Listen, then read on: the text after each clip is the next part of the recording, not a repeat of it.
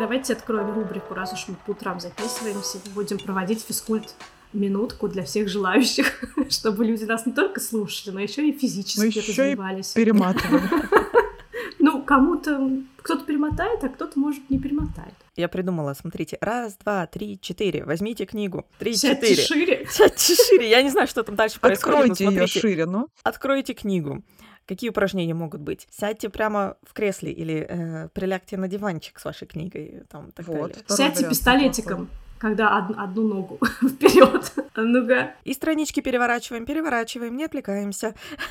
Мне кажется, вот сейчас бы хорошо зашла какая-нибудь интеграция там с сервисами по подписке, где можно делать разные упражнения, или вот с какими-то такими. Поэтому, если у рекламодателей есть лишние деньги, то, пожалуйста, высылайте. Мы еще сперва затестим сами, да? Проверим на себе. И, возможно, запишем звуки от тренировок, которые мы будем издавать. Это как мимасик этот вот в Инстаграме и в ТикТоке, когда тебе 30, и человек просто хрустит, стоит и хрустит. Чувствуешь себя вафелькой. Ну, вкусно, я люблю вафельки. Человек-вафля. Waffleman. Waffle Ты новый супергерой Waffleman. Waffle Woman, но как много шуток во мне родилось, но они не все очень приличные, поэтому мы можем, в принципе, перейти к нашей героине сегодняшней, Да, в честь чего мы так захрустели-то сегодня? да, которая начала посещать курсы литературного мастерства в 55 лет. И не просто их начала посещать, а через 8 лет она получила литературную награду Бунгайсё, став самым старшим лауреатом этой премии в истории. Вот так. Так назовите же имя. А давайте нас сначала назовем себя, потому что все уже поняли, конечно же, что с вами литературный подкаст Стивен Книг, и мы Стивен Книга. с легким японским акцентом.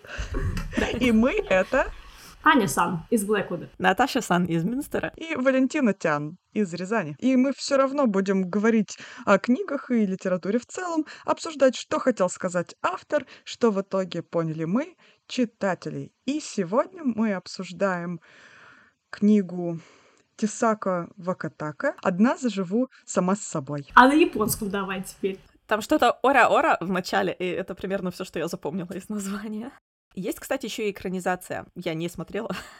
А, Я не уверена, есть ли она в, как бы в международном доступе, но э, согласно интернету есть еще и экранизация. Быстро, 2017 года, да, и уже экранизировали так прям оперативно. Значит, зашло, значит, зашло людям. А вообще этим выпуском мы продолжаем нашу серию выпусков, в которых мы говорим о книгах, которые так или иначе связаны с женщинами, с женской судьбой, женскими радостями, горестями, печалями. И старостями. И старостями, и молодостями. Так, напомню, да, нашим слушателям мы уже обсуждали роман Кейт Шопен «Пробуждение», мы обсуждали роман э, Гилберт «Происхождение всех вещей» и роман э, тоже японского писателя Юкио Мисимы «Жажда любви». А сегодня мы поговорим о, да, вот об этой небольшой повести, а, о другой героине, которая несколько отличается от предыдущих наших героинь, но тоже не менее интересна.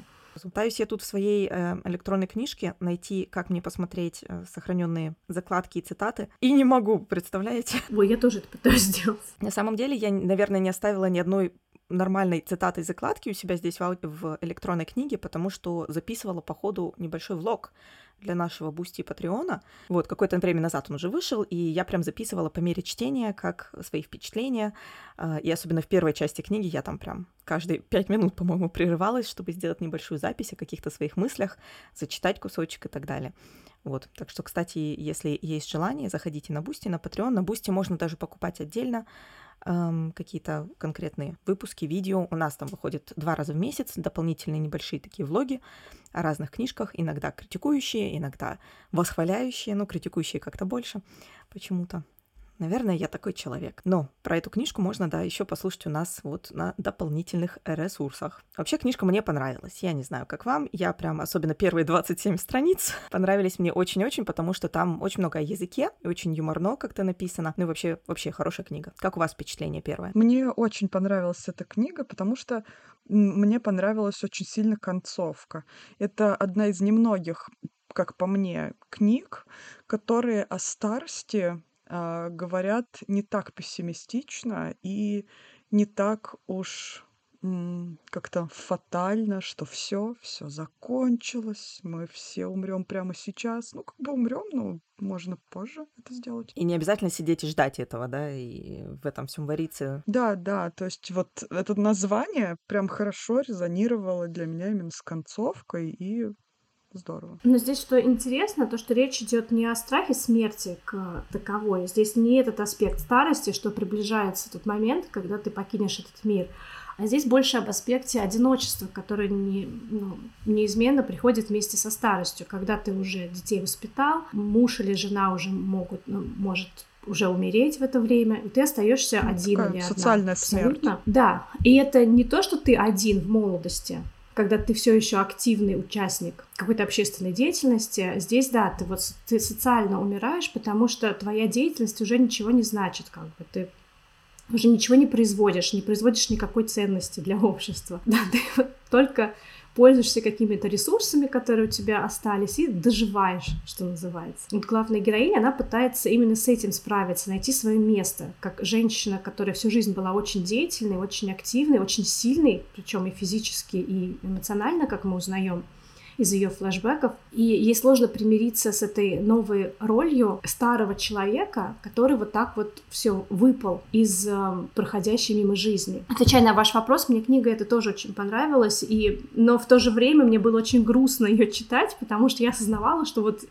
еще совсем недолго, и нас постигнет та же участь, и мы будем этими Момоко-сан, вспоминающими свою жизнь и размышляющими о том, что же нам делать и как мы прожили, и где вообще наше место в этом во всем. Но мы же не останемся одни сами с собой. У нас три головы. Если что, это будет аутодиалог. И ни одна покоя не дает, да? Боже мой.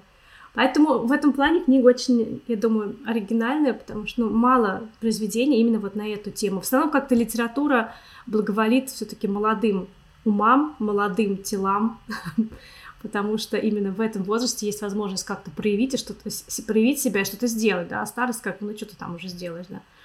И вот это такая одна интересная книжка, которая так, причем очень талантливо, и хорошо рассказывает о том, что происходит в голове у стареющего человека. Еще интересно, на самом деле, мы же уже говорили как минимум про одну книжку про старичков, это «Клуб убийств по четвергам», помните? Но вот эм, в этой книге, мне кажется, как и во многих книгах э, популярной именно культуры, как бы вот попкультурная репрезентация старости, это такая немножко ироничная репрезентация. А старички такие нелепые немножко, неуклюжие, какие-то такие странненькие, слегка смешные. Ам, даже у того же Бакмана, которого я не читала, но о книгах которого я слышу просто постоянно, там тоже вот этот какой-то трогательный, то ли выдавливающий слезу образ старичков, то нелепый еще вот какой-то такой. Здесь нет этого вообще.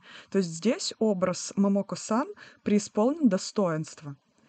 И она пытается существовать, не, ну, точнее, не просто существовать, с этим-то проблем у нее нет, у нее, в принципе, со здоровьем все довольно неплохо, эм, для ее возраста особенно.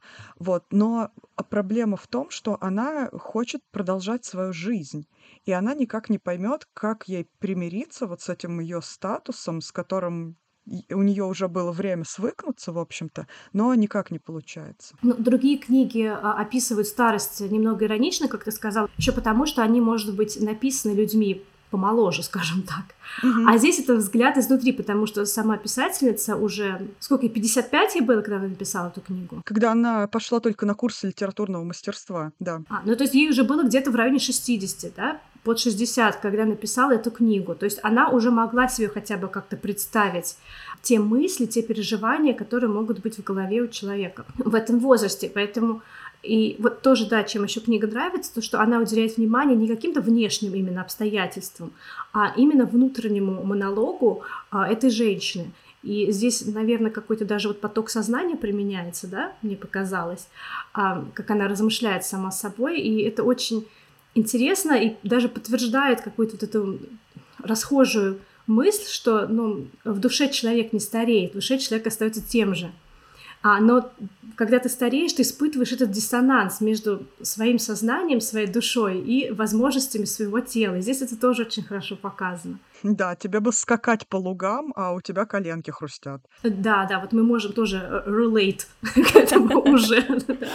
Однозначно. Кстати, э, интересно, что, в принципе, сама биография Тисака Вакатаки, она перекликается с историей этой книги, так же, как и наша главная героиня, она была почти всю свою жизнь домохозяйкой, то есть она получила какое-то образование, вышла замуж, и почти сразу просто стала домохозяйкой, растила детей, ухаживала за мужем. И вот э, в районе того времени, когда у нее появилось время пойти на писательские курсы. Эм, почему у нее оно, скажем так, появилось? Потому что ее муж тоже умер, так же, как и у нашей главной героини. С одной стороны, ну, уже не совсем молодом, но относительно молодом возрасте, эм, 50-55 лет, да, ее эм, муж тоже умирает в книге, и то есть мы видим ее уже даже спустя, получается, лет 10 после его смерти, да. То есть 16 там, кажется. 16 даже, да, то есть уже довольно большая сумма времени, и она все еще находится в этом вот кризисе понимания, кто я, где я, как мне теперь, ну вот, да, уравнять вот это ощущение себя и нынешнюю ситуацию своей жизни. То есть, в общем-то, очень сильно перекликается и опять же вызывает какое-то доверие, зная, что, ну, в общем-то, автор во многом пишет, наверное, со своего опыта. Вот. А еще мне нравится видеть эту книжку как небольшой такой героический квест, потому что... О, да. Она идет. Она идет через горы и выси, веси. А расскажите про сюжет немного, что там происходит. Давайте скажем. Жила-была Мамока-сан с дочерью у нее, с уже давно подросшей и выросшей и ставшей самостоятельной дочерью. У нее не очень близкие отношения, даже практически очень не близкие. Муж ее умер, и она живет в горном селении, а, где ей уже достаточно тяжело перемещаться, особенно, например, с сумками с продуктами, а, вверх-вниз по склонам. Ну, с дочерью у нее не то чтобы не близкие отношения, дочь, кажется, приходит к ней каждые выходные, приносит ей продукты. Но я так поняла, что у них какой-то конфликт с дочерью, какая-то затаенная обида из-за того, что дочери кажется, что мать э, всю жизнь отдавала предпочтение сыну. И дочь в какой-то момент просит денег у нее на курсы для для внучки. А она почему-то, Мамока-сан, ничего не отвечает. Я не знаю, почему. Что-то там у них такой, такой момент был да. из раздела вот да типичная э, мискоммуникация, когда вовремя не ответил положительно и все тебя записали в отрицательное. А, да, да. И она потом вспоминает, что когда-то давно ей мошенники позвонили от имени сына, попросили перевести деньги. Ну, такая типичная схема развода старых людей. Она перевела и вот дочь теперь вот ей это припоминает, что вот типа для сына ты сразу готов, готова была перевести деньги, а для меня нет. Но дочь, наверное, да, действительно не поняла свою мать, там другие какие-то вот более нюансовые проблемы и тоже в взаимоотношениях между Момоко Сан и ее сыном.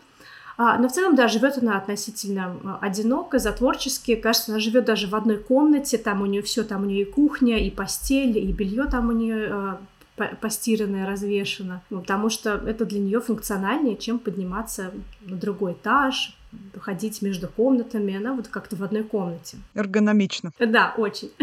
вот. И она на протяжении повести вспоминает свою прошлую жизнь, пытается ее как-то осознать, а, оценить, переоценить.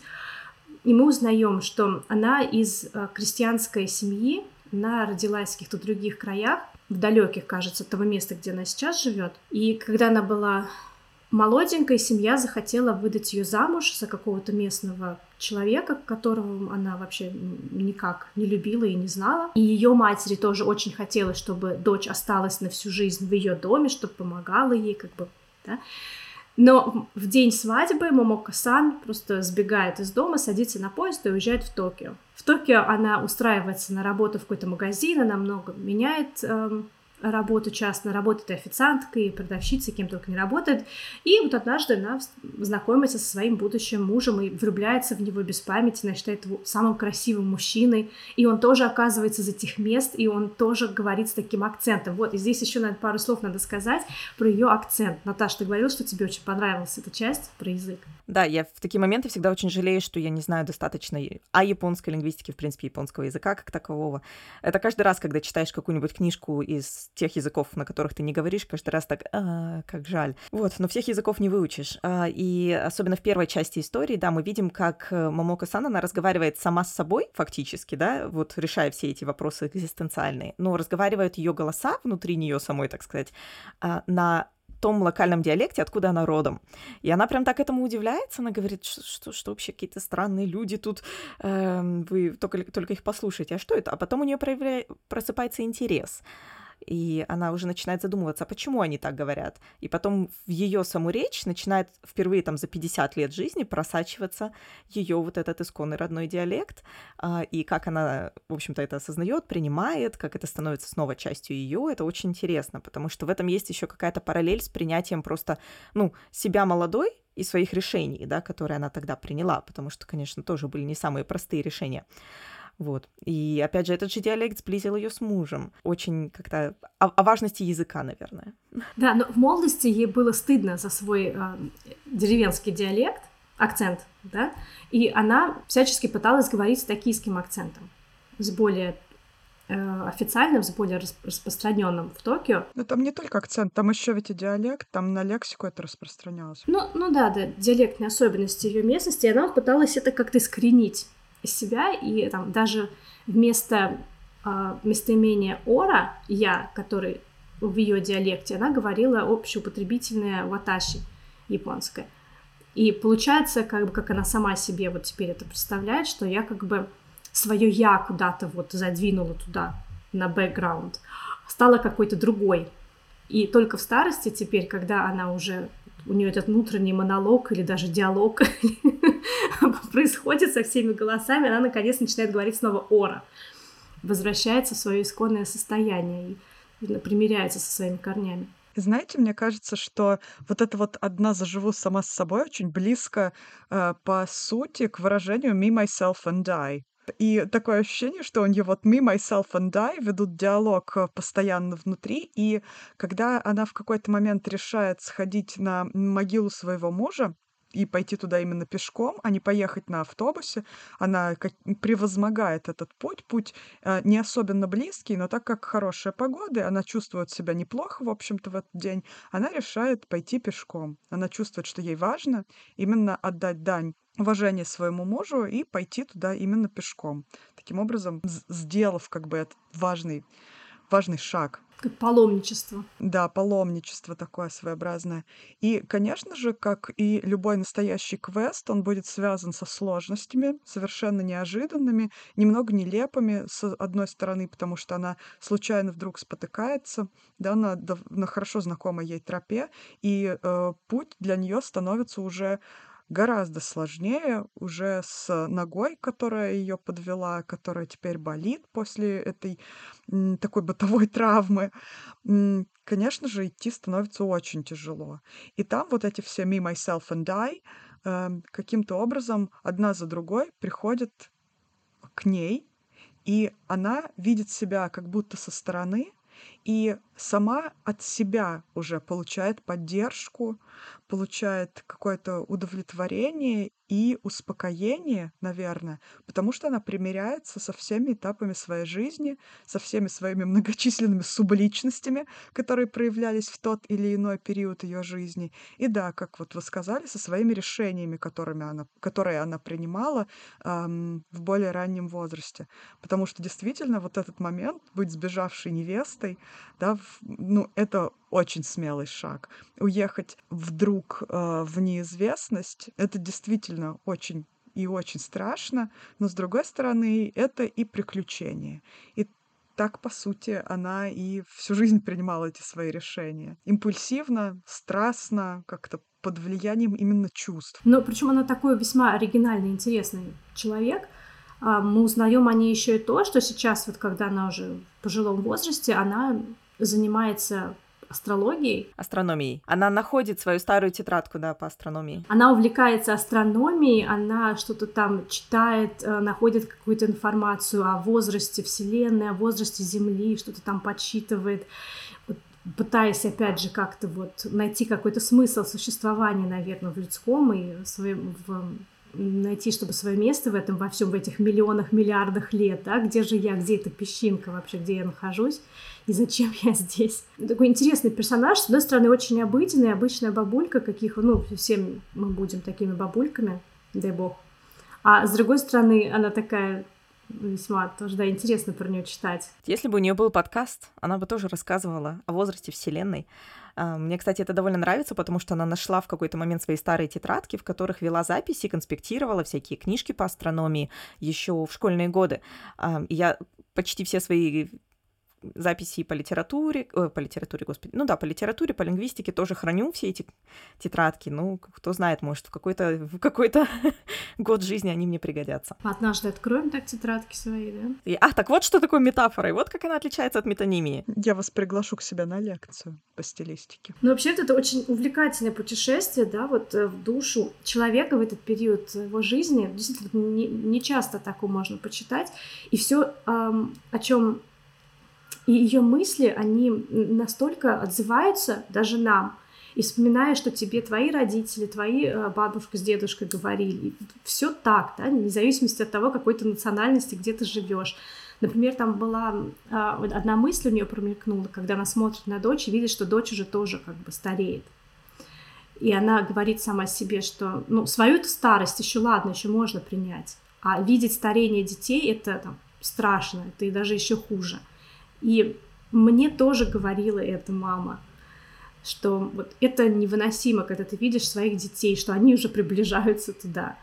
И, да, и там даже упоминалось, что эм, это последствия современного долго, долгожития, скажем так, потому что когда-то родители не доживали в силу тяжелых жизненных условий, они просто не доживали до того дня, когда дети становятся уже пожилыми. А сейчас мы можем видеть своих детей тоже стареющими вместе с нами. Вот, да, и с этой мыслью тоже надо как-то примиряться. Потом она тоже такая мысль мне мелькает о том, что когда-то я кормила своего ребенка, он был беспомощным, а теперь мы местами поменялись, то есть раньше птица кормила птенца, а теперь птенец кормит свою мать. Вот. И все это прям настолько трогательно, прям так отзывается, и прям хочется и плакать, и умиляться одновременно, одновременно, да? Да, очень трогательная книга, и при этом какая-то легкое ощущение вот грусти есть, потому что все равно читаешь о таких темах, ну, которые и еще, ну, в контексте самой жизни главной героини, эм, все-таки она мужа потеряла и живет одна, и ну, не самая такая, знаете, радужная ситуация, наверное, если ты не знаю, не нелюдимый интроверт. вот. Но наша главная героиня таковой и не является, да, она ходит в больницу, чтобы как-то так развлечься, да, посидеть в очереди с людьми, пообщаться. Ага. Да. А, то есть она находит свои способы какие-то, да, для этого, а, но при этом вот ощущение, я не могу сказать, что это прям вот это ощущение светлой грусти какой-то. Довольно печальная книга, и когда вот отправляется э, наша главная героиня в дорогу, ты тоже прямо вот ощущаешь, как вот напряжение вот этого квеста. А, хотя вроде бы вот она идет по протоптанной уже знакомой дорожке, да, но все равно ощущение, что вот она прям через какие-то горы, я не знаю, как во «Властелине колец» идет, в общем, в Мордор. А назад на Орлах? Но нет, назад не на Орлах. По-моему, на автобусе. Но в любом случае в конце этой истории остается более upbeat, да, более такое приподнятое настроение, и мне кажется, отчасти потому, что главная героиня приходит к каким-то своим выводам, к принятию себя, к принятию своего диалекта, к принятию своей ситуации в жизни, к принятию того, ну, какие у нее есть возможности, и она уже возвращаясь домой после этого, скажем так, расширяет, да, сферу своего существования, э, отчасти с помощью, в том числе, внучки, которая внезапно появилась на пороге, да, и вот они э, идут на чердак, открывают другие комнаты, и мне кажется, это вот просто такой очень приятный и бесценный момент. Вообще очень интересно, что а, а, опять мы смотрим, она один, одинокая старушка, скажем так, да, но э, тот принятый в культуре образ вот этой жалкой одинокой старушки, э, он здесь опять же не реализуется, но он очень сильно противопоставляется образу э, матери семейства, такой матери, стоящей во главе большой семьи, матриарха.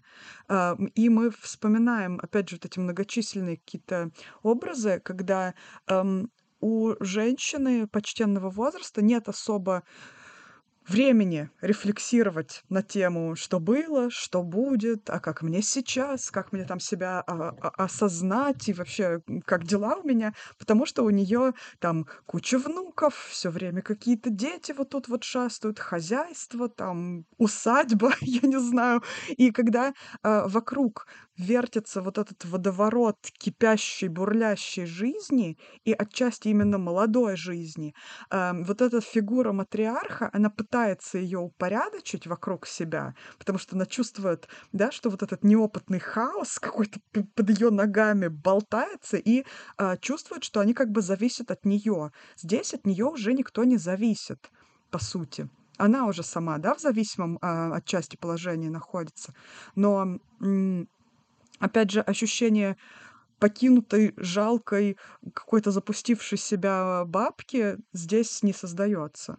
И это тоже интересно. Я бы даже добавила, что э, образ жалкой, покинутой всем э, бабушки, он, возможно, намечается только в начале это то, как мы ее встречаем сначала, когда она все еще не знает, куда себя приложить и чем ей себя занять, чем ей заполнить эту пустоту в своей жизни. Вот 16 лет она пытается заполнить пустоту, потому что любовь всей ее жизни, ее самый родной, любимый человек умер.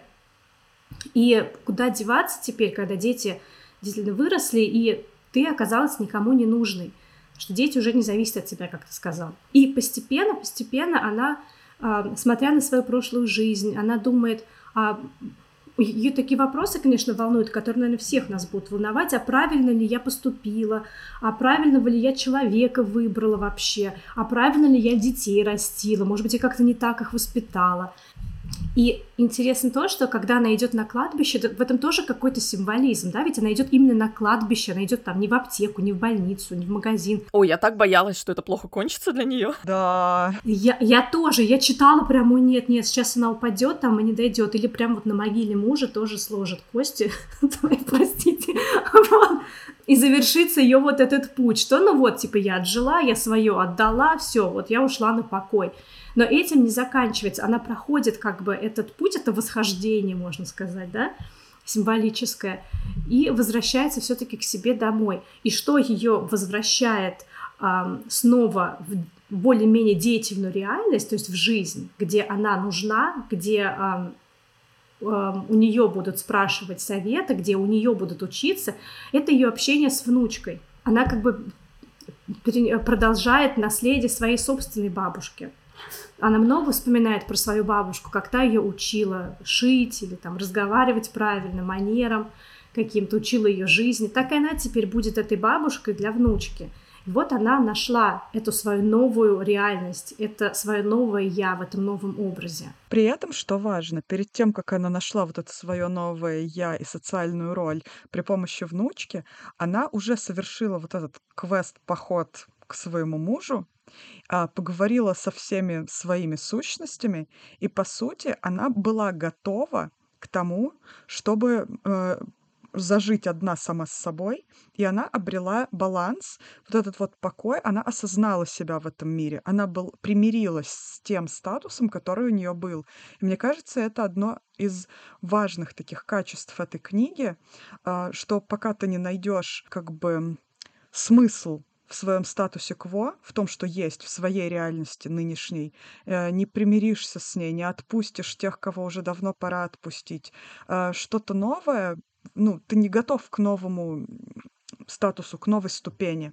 И когда она поняла наконец-то, что вот я могу теперь жить одна сама с собой, мне с собой нормально. Приходит внучка и говорит «Привет». И она с внучкой теперь э, общается уже как бы не из чувства отчаяния, а как любящая бабушка. Конечно, для нее это глоток свежего воздуха, но этот глоток свежего воздуха приходит тогда, когда она уже не цепляется за него как за единственный способ выжить. И это мне вот тоже очень нравится в этой истории, что не, не, не происходит такого. Я сперва, когда прочитала концовку, я думаю, ну вот, получается, что твое спасение как женщина в возрасте это только внуки. Да, то есть снова как бы женская роль, в итоге как бы вся твоя идентичность упирается в то, что ты должен для кого-то делать. И мне показалось, что это противоречило всей истории книги. Я перечитала еще раз конец. перечитала внимательнее. И да, действительно, в этом, в этом аспекте мне тоже очень симпатична вся эта история, что это как бы дополнительный момент, но даже если бы внучка не появилась с просьбой починить ей куклу, э, уже в этот момент наша главная героиня, э, она начала как бы приводить свой дом в порядок. Я бы не сказала, что здесь совсем противоречит эта концовка основному, а, основной мысли повести, потому что все-таки здесь ясно звучит мысль, что человеку нужен человек, как поет Манижа, и что сколько бы мы не насыщались бы вот этой гордостью того, что я могу жить одна сама собой. Одиночество — это сволочь. I can buy myself flowers. да, ну, пока ты молодая, ты, конечно, можешь buy yourself flowers, да. Вот. Понятно же, что если ты Майли Сайрус, ты не останешься одна. У тебя всегда будет с кем провести время. А когда ты какая-нибудь э, бедная баб бабулька на, на горных склонах в Японии, одиночество — это совсем другое. И плохо быть одному. Поэтому она так и страдает, что Нужно она одна. найти улитку. улитку, да, на этом на склоне. склоне. И что плохого в том, чтобы о, ком-то заботиться, но, о, но о ком тебе еще заботиться, как не о своей семье, а как еще ты реализуешь свою человечность, а, свое вообще пребывание здесь на земле. Только заботиться о самой себе и поэтому здесь, хотя «одна заживу сама с собой», но эта фраза, кстати, часто звучит э, в самой повести «одна заживу». И потом она как-то пытается осмыслить, а что значит «одна заживу?» И приходит к выводу, что одной это жить, это не так -то уж и весело. Поэтому у нее постоянно эти голоса в голове, ей нужно с кем-то поговорить, ей нужно с кем-то поделиться, ей нужно быть услышанной. Мне напомнило это Помните, фильм был э, с Ричардом Гиром и Дженнифер Лопес «Давай потанцуем» или как-то так вот? Там его жена э, говорит смысл вообще любви и брака, почему мы вот вступаем в отношения, живем вместе, потому что нам нужен свидетель того, что мы делаем. Нам нужно, чтобы нашу жизнь кто-то наблюдал. Вот. И поэтому здесь в этом очень сильная мысль, что все равно тебе нужен человек тебе нужно с кем поделиться, тебе нужно с кем поговорить, нужно кому передать свой опыт. И только тогда твоя жизнь полностью обретает этот смысл. И поэтому, хотя она примирилась со своим одиночеством, она как бы, да, отпустила, что муж там, он меня ждет, я еще успею до него доползти. Вот, но я пока нужна здесь. У меня есть внучка, которая вот приходит ко мне и которой даже интересно со мной общаться. То есть я не просто какой-то хлам, да, отработавший, а со мной даже интересно, у меня что-то хотят спросить. Ну это же здорово. В этом нет ничего обидного. Я не это имела в виду, да, потому что все равно есть какая-то грань тонкая, да, э, грань между тем, что вот я живу и моя жизнь, моя, как сказать, моя ответственность, и я не вешаю ее на других, да, потому что я говорю, есть тонкая грань между я вышла замуж, потому что я хочу, чтобы кто-то был рядом, или как бы я вышла замуж, потому что я люблю этого человека, хочу остаток жизни вместе провести, но я не делаю этого человека ответственным за то, чтобы он был свидетелем моей жизни и таким образом ее как бы легитимизировал, да, делал, делал более ценной, делал вообще, вот считается, что вот в таком случае считается, что вот да, жизнь прожила. Вот, ты свидетель моей жизни, на самом деле очень хорошая фраза. И, и ничего плохого в этом нет, но надо понимать, делаю я это из э, отношения того, что я хочу именно этого человека в своей жизни и хочу быть здесь для него, в том числе или для нее, или я это делаю, потому что иначе вот, ну, я, я не живу, так сказать. Я, это такие codependent relationship, как это называется? Созависимые. Созависимые какие-то отношения, получается, где один из партнеров, э, неважно какого пола, да, будет находиться в той ситуации, что вот мое самоопределение происходит через тебя. Да, даже если это внучка, да, например, вот.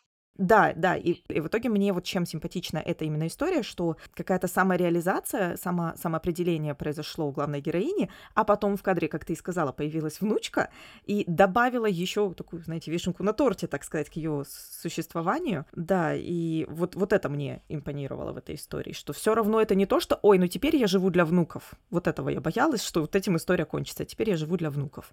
Это же все равно тогда не, не, не, не самоопределение вот этого человека. И опять же, люди разные, да, я э, считаю, что каждая точка зрения, ощущение себя имеет место быть. Вот. И, опять же, очередная хорошая книга, вроде не такая длинная, но в которой мы вот прочитали столько всяких разных интересных вещей. В этой фразе «быть свидетелем» э, не имелось в виду, что надо присосаться к другому человеку и вот использовать его свидетельствуй тут, давай меня. Я думаю, Главное, чтобы не освидетельствовал. У нас же есть какие-то, ну, психические, социальные особенности наших выборов, почему мы их делаем, для чего это нам нужно. Это, но это опять же к тому, что человеку нужен человек. Вот, что, да, как там Джон Дон, кажется, сказал, писал. Как это, Валь, по-русски? Ни один человек не остров. Человек не остров, да. Человек не остров, да. Человек — это континент. Я, я, наверное, здесь процитирую, естественно, Барни Стинсона, который говорил, что ты можешь быть очень крутым, но ничто не будет достаточно круто, если твои друзья не будут здесь, чтобы это увидеть. Да, да, вот совершенно верно, да. Вот, поэтому вот этот вот совместный опыт жизненный, то, что ты можешь разделить с кем-то вот эту вот крутость определенную или даже страдания, это очень важно. Важно, чтобы было с кем разделить. Но мне кажется, как раз, да, наверное, я вижу как раз ценность того, той концовки, которая э, оказалась в этой книжке, что да, у героини появилось с кем разделить, с кем как-то общаться именно продуктивно и приятно для обеих сторон общения, то есть это не в тягость, да, ни для внучки, ни для старушки, а потому что для нее это уже не, как бы сказать, такая вот соломинка отчаяния, которая ее бы вытащила просто со дна. Она со дна уже поднялась. И поэтому как раз а, вот для внучки тоже будет это не в тягость общение. И поэтому для них это вот прекрасный такой симбиоз для обеих получился.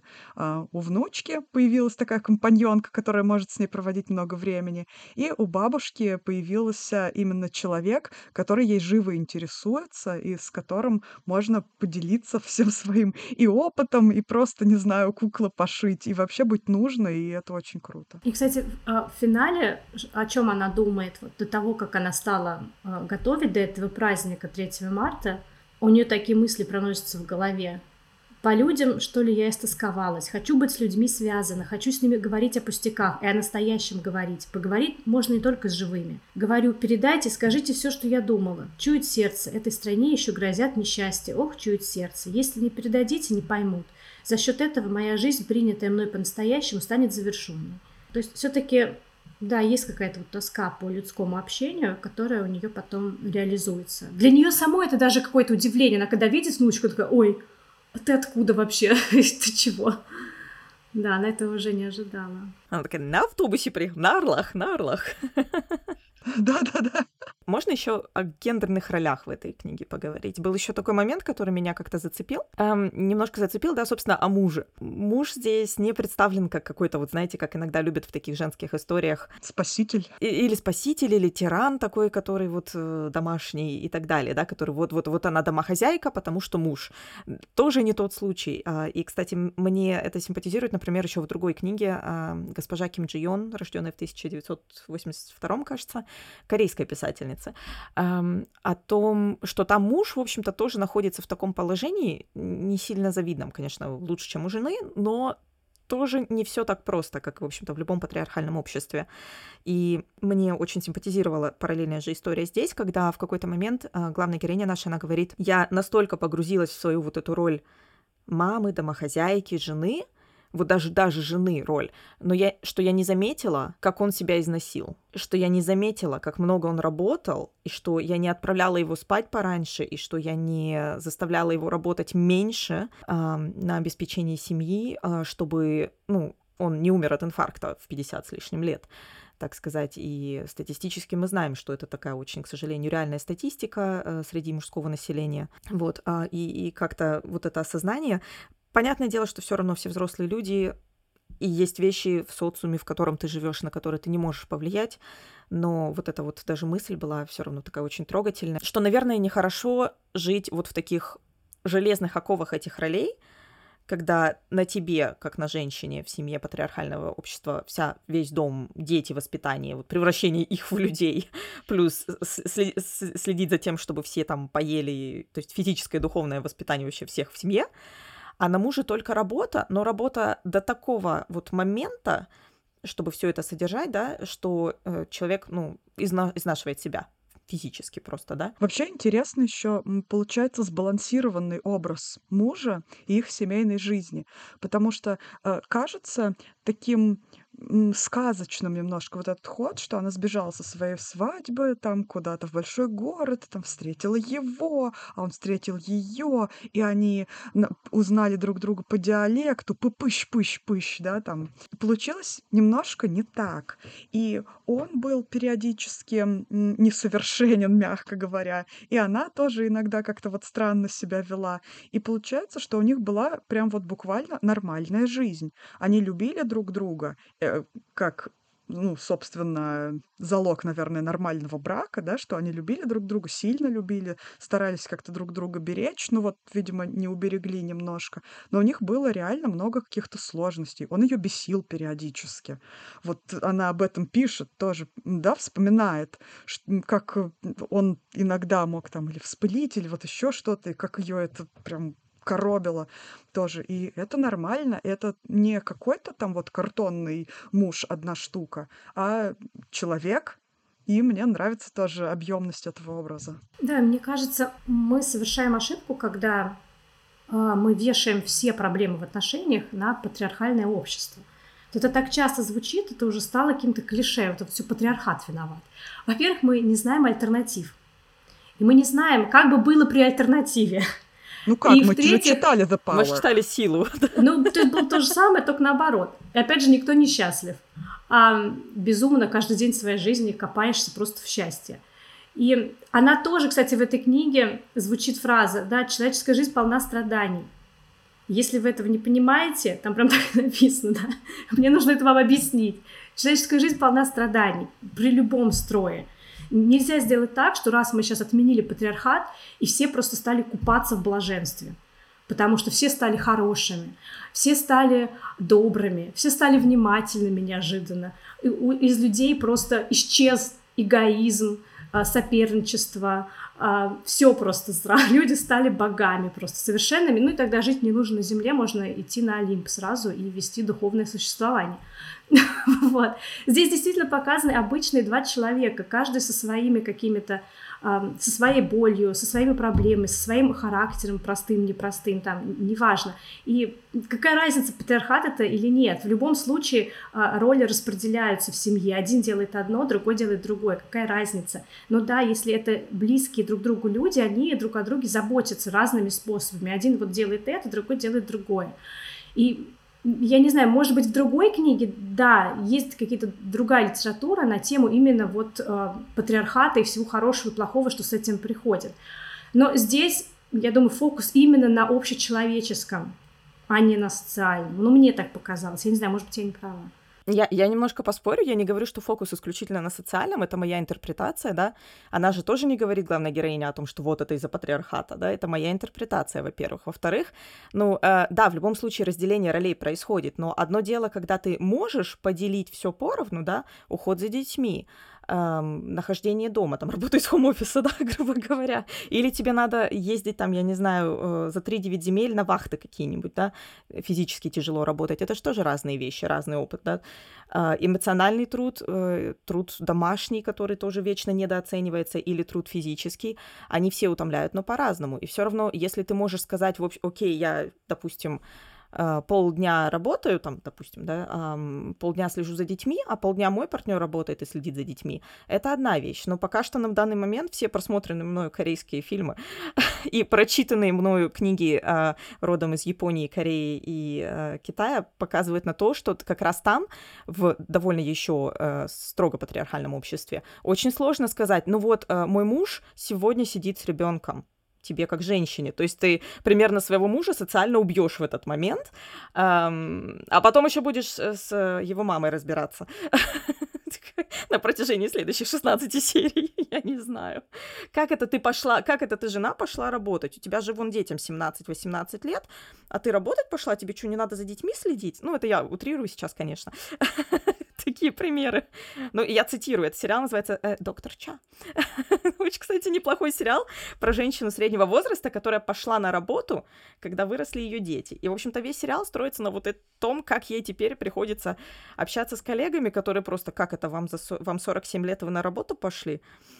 вы ментально не в порядке, скажем так. То есть, ну, это, это комедийный сериал, он довольно забавен. И я поэтому говорю, что я утрирую.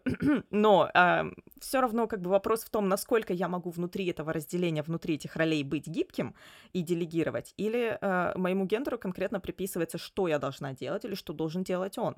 Да? Э, соответственно, вот это я имела в виду. Вообще, да, в японском обществе, мне кажется, и в японской даже современной литературе много таких моментов, где э, описывается странное и такое немного шаткое положение женщины на рабочем месте.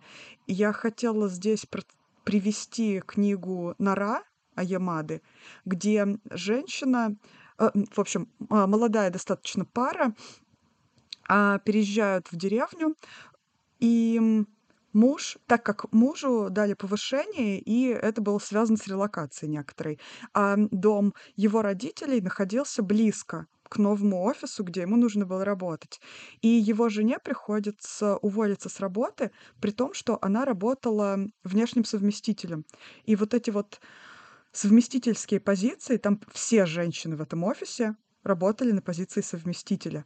При том, что там за овертайм им не платили, еще что-то. И там было действительно настолько хлипкое положение их на работе, что любой чих, и ты можешь эту работу потерять. А у них меньше оплаты их труда, нет никаких бонусов практически. Иногда дается какой-то бонус в конверте, ну такой типа чаевые.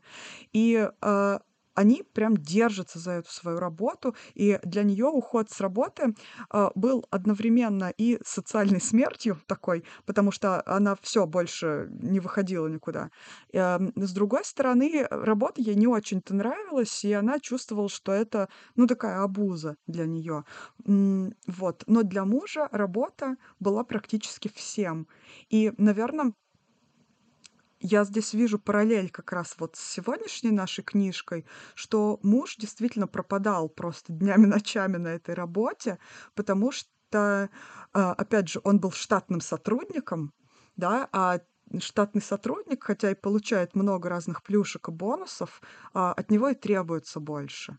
И мне кажется, все-таки отношение именно к работе, вот к этому статусу постоянного сотрудника штатного, в Японии все же немножечко другое, чем у нас. И оно и ценится как-то больше, но и с другой стороны требует от сотрудника больше. Поэтому да, здесь чуть-чуть так социального присыпано. Хотя, да, все же, мне кажется, больше акцент на присыпано, да, на общечеловеческое. А, да, но насколько, насколько я, например, знаю, да, в Японии это восточная э, культура работы, она отличается от западной, когда поощряется не твое движение вверх по карьерной лестнице, а поощряется, наоборот, твое вот постоянное многолетнее постоянная многолетняя работа на одном рабочем месте э, на благо вот этой компании, этой фирмы, этого бизнеса. А, да, и требуется очень много от сотрудников, которые могут там 30 лет сидеть на одной вот этой должности, да, просто вот и работая, так сказать, как не в себя. А в отличие от западной модели, когда ты как-то всякими путями пытаешься, наоборот, подняться и делать как можно меньше. Да, и вот интересно, поэтому вдвойне интересно читать вот эти книжки о культуре, которая так контрастирует во многих вещах с нашей, хотя так много общечеловеческих похожих вещей, да, мы с легкостью перекладываем на себя а, многие мысли главной героини, но и мы видим такие вещи, которые все же совсем не похожи на нас, и это очень интересно, что другие люди живут по другим законам, и для них это нормально как раз. Возможно, они смотрят на нас и думают, тут вообще какие-то странные. Ну, я, наверное, снова а, пошлю, пошлю-ка я вас к той книге, а, которую я упоминала в прошлом выпуске про Мисиму, это Таяка Кона «Охота на детей». Вот там больше вот э- этого размышления на, на, насчет жизни в патриархате и именно насчет какой-то внутренней духовной жизни и э, отношений, и, и сексуальных отношений в том числе. И там виден больше этот контраст между э, теми нормами, которые ты должна принимать как нормы, и той бурей, которые эти нормы в тебе могут вызывать теми травмами. И один из рассказов «Снег» как раз прям очень хорошо иллюстрирует вот этот диссонанс между нормами и так называемым принятием этих норм. И как это все может отозваться в человеческой жизни, когда главная героиня едет к своей умирающей матери и постепенно-постепенно там рассказывается через какие-то флешбеки, воспоминания, что у них произошло. Вообще все рассказы э, у Тайка Кона, они начинаются с чего-то обыденного, там кто-то собирается в дорогу или кто-то там э, ждет гостей, и потом абзац за абзацем, страница за страницей просто раскрывается какая-то жесть. Ну что? за этими а, сёджи сёдзи, за этими картонными стенами такая жизнь происходит. Вот, а, и в рассказе «Снег» речь идет о том, как а, отец главной героини а, прижил ребенка с любовницей, и был у них очень большой скандал, и они договорились, что он идет из, а, уйдет от любовницы, а, но при этом возьмет ребенка к себе в семью. То есть несет его а, матери главной героини. Да, а у них уже был свой сын, и, кажется, должна была родиться вот как раз главная героиня. Я не помню точно детали, простите, если я немножечко попутала хрон- хронологию, но в целом э, э, завязка, ну не завязка, но, но в целом суть такова, что он ребенка любовницы приносит в свою семью, и жена теперь должна этого ребенка воспитывать. А, и сейчас будет большой спойлер, а жена убивает этого ребенка, закапывая его в снег. Однажды вечером. А, и это происходит, естественно, не сразу, когда ребенка приносят, жена постепенно-постепенно впадает в это состояние, плюс у нее еще свой ребенок э, маленький, то есть там, наверное, пострадовая депрессия еще накладывается, хотя об этом напрямую не говорится, но можно себе представить, да, как женщина себя чувствует, а, а тут еще и неверность мужа, и чужой ребенок, и так вот, есть такое выражение по-английски, да, spiral, she's spiraling. То есть она постепенно погружается в эту пучину какого-то безумия, и она убивает ребенка, закапывая его, его в снег. И с тех пор ее дочка сама, э, которая потом родилась, когда она восхищается снегом совершенно невинно, мать начинает ее бить там жутко, там, ты что, никогда не смей вообще произносить, что тебе нравится снег, вообще, замолчи. И с тех пор у нее травма на всю жизнь такая подсознательная. Каждый раз, когда идет снег, она чувствует себя плохо, она не может вообще наслаждаться переменами погоды. И заканчивается все тем, что она со своим мужем, они идут эм, по какому-то полю там в деревне, в Материнской, и она падает в снег и просит его себя закопать. Такая милая-милая история. Но очень интересно, да, вот так вот поразмышлять над тем, что да, вот, вот здесь как раз вот об этих гендерных ролях, и точнее об одной конкретной вполне роли, что ты как а, жена, а, японская настоящая жена, ты просто должна заткнуться и принять все. А вот такой вопрос, а настоящая японская любовница не возражала, когда у нее ребенка забрали, или она как-то у нее Они договорились дела? вместе. Они договорились вместе, что они ребенка заберут.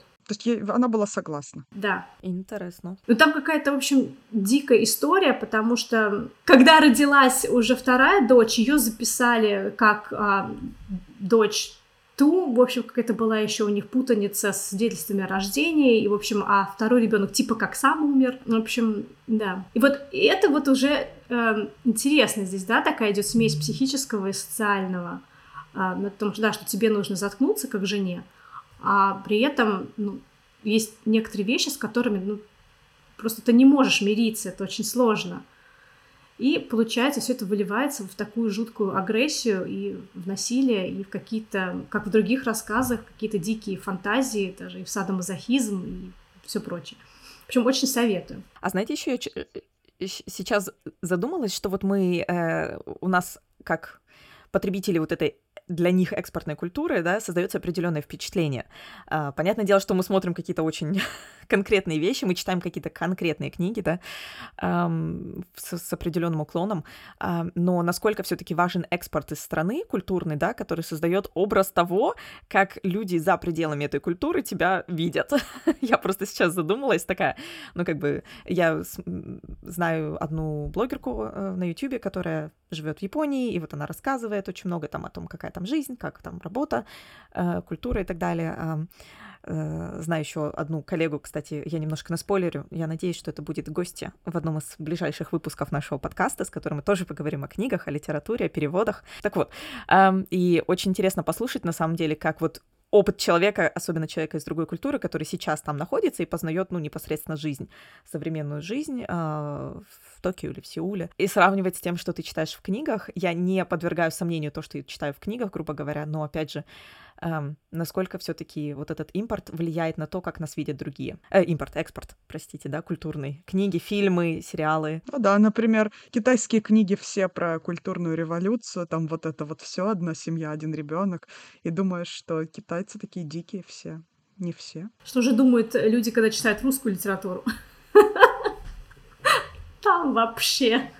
О великой русской душе, которая полна Достоевским и Толстым. Полна, да. Вот чего лучше не надо в эту омут лезть. Ну вот, кстати, вот эта книга «Одна заживу сама собой», она более-менее рассказывает такой, ну, счастливой, в принципе, семье. И, в принципе, да, о счастливой да. жизни. Угу. Ну, если уж так, целом, не, да. не продираться к мелочам, да, то есть, в принципе, она счастливую. Никого в снег не закапывали. Да, славу. Кстати, там, мне кажется, все еще более хуже. Мне кажется, там даже закопал на своего собственного ребенка, а потом собственного ребенка записали как ребенка любовницы записали как их собственного ребенка. А закопал его в тот момент, когда муж ей сказал, а, что ребенок плачет, заткни его уже. Читайте Тайку Кону, там все очень интересно. Да, но, но здесь это абсолютно другая история, здесь счастливая семья, все счастливые семьи, да, похожи друг на друга. Вот, и мне почему-то каждый раз, когда она вспоминает про своего мужа, мне вспоминалась серия э, Черного зеркала Сан Джуниперо. Помните такое? Да, дом престарелых в виртуальном пространстве. Встречаются две девушки, у них а, случается роман, не влюбляются друг в друга. А, одна из них парализована с 20-летнего возраста, она разбилась на машине, при этом она лесбиянка, но родители не принимают ее, и у нее никогда ни с кем отношений не было. Ну, то, что она в 20-летнем возрасте разбилась, да, все, она не успела. А, ничего, не успела, да. да, ничего. А вторая, наоборот, она 49 лет жила с мужем, а у них был ребенок. И в финале они пока живы, то есть они пока просто посещают раз в неделю. И вот та, которая парализована, Йорки, она собирается умереть через эвтаназию и остаться навсегда в этой симуляции. А та, которая была замужем, э, Келли, она планирует э, после смерти, ну, умереть, все. Окончательно. Окончательно, потому что муж ее не в этой симуляции никогда даже и не не собирался в эту симуляцию заходить даже при жизни. Она собирается умереть. И потом они уже ближе к финалу этого эпизода, они разговаривают, и та Йорк ее убеждает, эм, оставайся здесь вообще, ну, чего здесь? Здесь так здорово, здесь все реально, здесь просто вот каждый день вечеринки, и все так супер. Да, для нее это уже давно была ее жизнь, потому что, да. Да, а та не хочет оставаться, говорит, нет, я сделала свой выбор. И Йорки начинает говорите такие вещи, мол, ну это ты из-за мужа, но вот муж твой тоже эгоист. Типа он, держит, он даже после смерти держит тебя и хочет, чтобы ты страдала. В общем, какая же это любовь, это вообще эгоизм. И та я такая пощечина, ха, такая. Что ты вообще знаешь о семейной жизни? 49 лет я с ним жила. И такие слова интересные произносит, типа, что тебе известно об этой связи, об этих обязательствах, об этом смехе, о скуке, о любви вообще об этой всей. Ты ничего этого не знаешь. И дальше она ей рассказывает, что дочь их умерла в 40 лет, еще до того, как а, стала доступна эта технология. Поэтому муж не хотел пользоваться этой симуляцией. Он говорил, ну, если дочери это недоступно было, как я вообще могу ходить там, танцевать, бухать, когда я знаю, что моя дочь умерла так рано, и что ну, для нее это было невозможным. И она все это ей объясняет, типа, мол, не обесценивай, пожалуйста, да, как бы мою долгую жизнь. То есть, вот. И вот здесь тоже, когда она вспоминает, и, да, то есть, да, тяжелая была жизнь, и много было всего, и не все было идеально в отношениях, да, и где-то она многим пожертвовала, но мы тоже не должны это обесценивать, как что-то она, ну, неправильно она жизнь прожила, надо было ей вот карьеру свою строить, не надо было ей с этим мужиком связываться. Ну, это не, не будем обесценивать. Все-таки, да, человек э, хорошую, долгую жизнь прожил. Вот на, видимо, на ноте проживания долгой, хорошей жизни. Да. Нам да, нужно всем нам. пойти почитать какую-нибудь долгую, хорошую книгу после короткой, хорошей книги. И всем спасибо, что послушали наш такой долгий и хороший эпизод. И надеюсь, что вы послушаете все остальные. Это, как всегда, мы берем какую-то короткую книжку, а потом, значит, два часа спустя. Прочитали ее за полчасика, такие оп-оп. Потом обсудили за три. Да, сейчас мы ее быстренько обсудим. Наша быстренько, такое, три часа. В общем, дорогие слушатели, спасибо еще раз вам за поддержку, за поддержку на Бусти и Патреоне, за то, что вы вообще нас слушаете, потому что это самое, тоже самая-самая первая поддержка, которую вы нам оказываете. Приходите еще. Всем спасибо и пока. Пока. Сайонара. Простите. Пока-пока.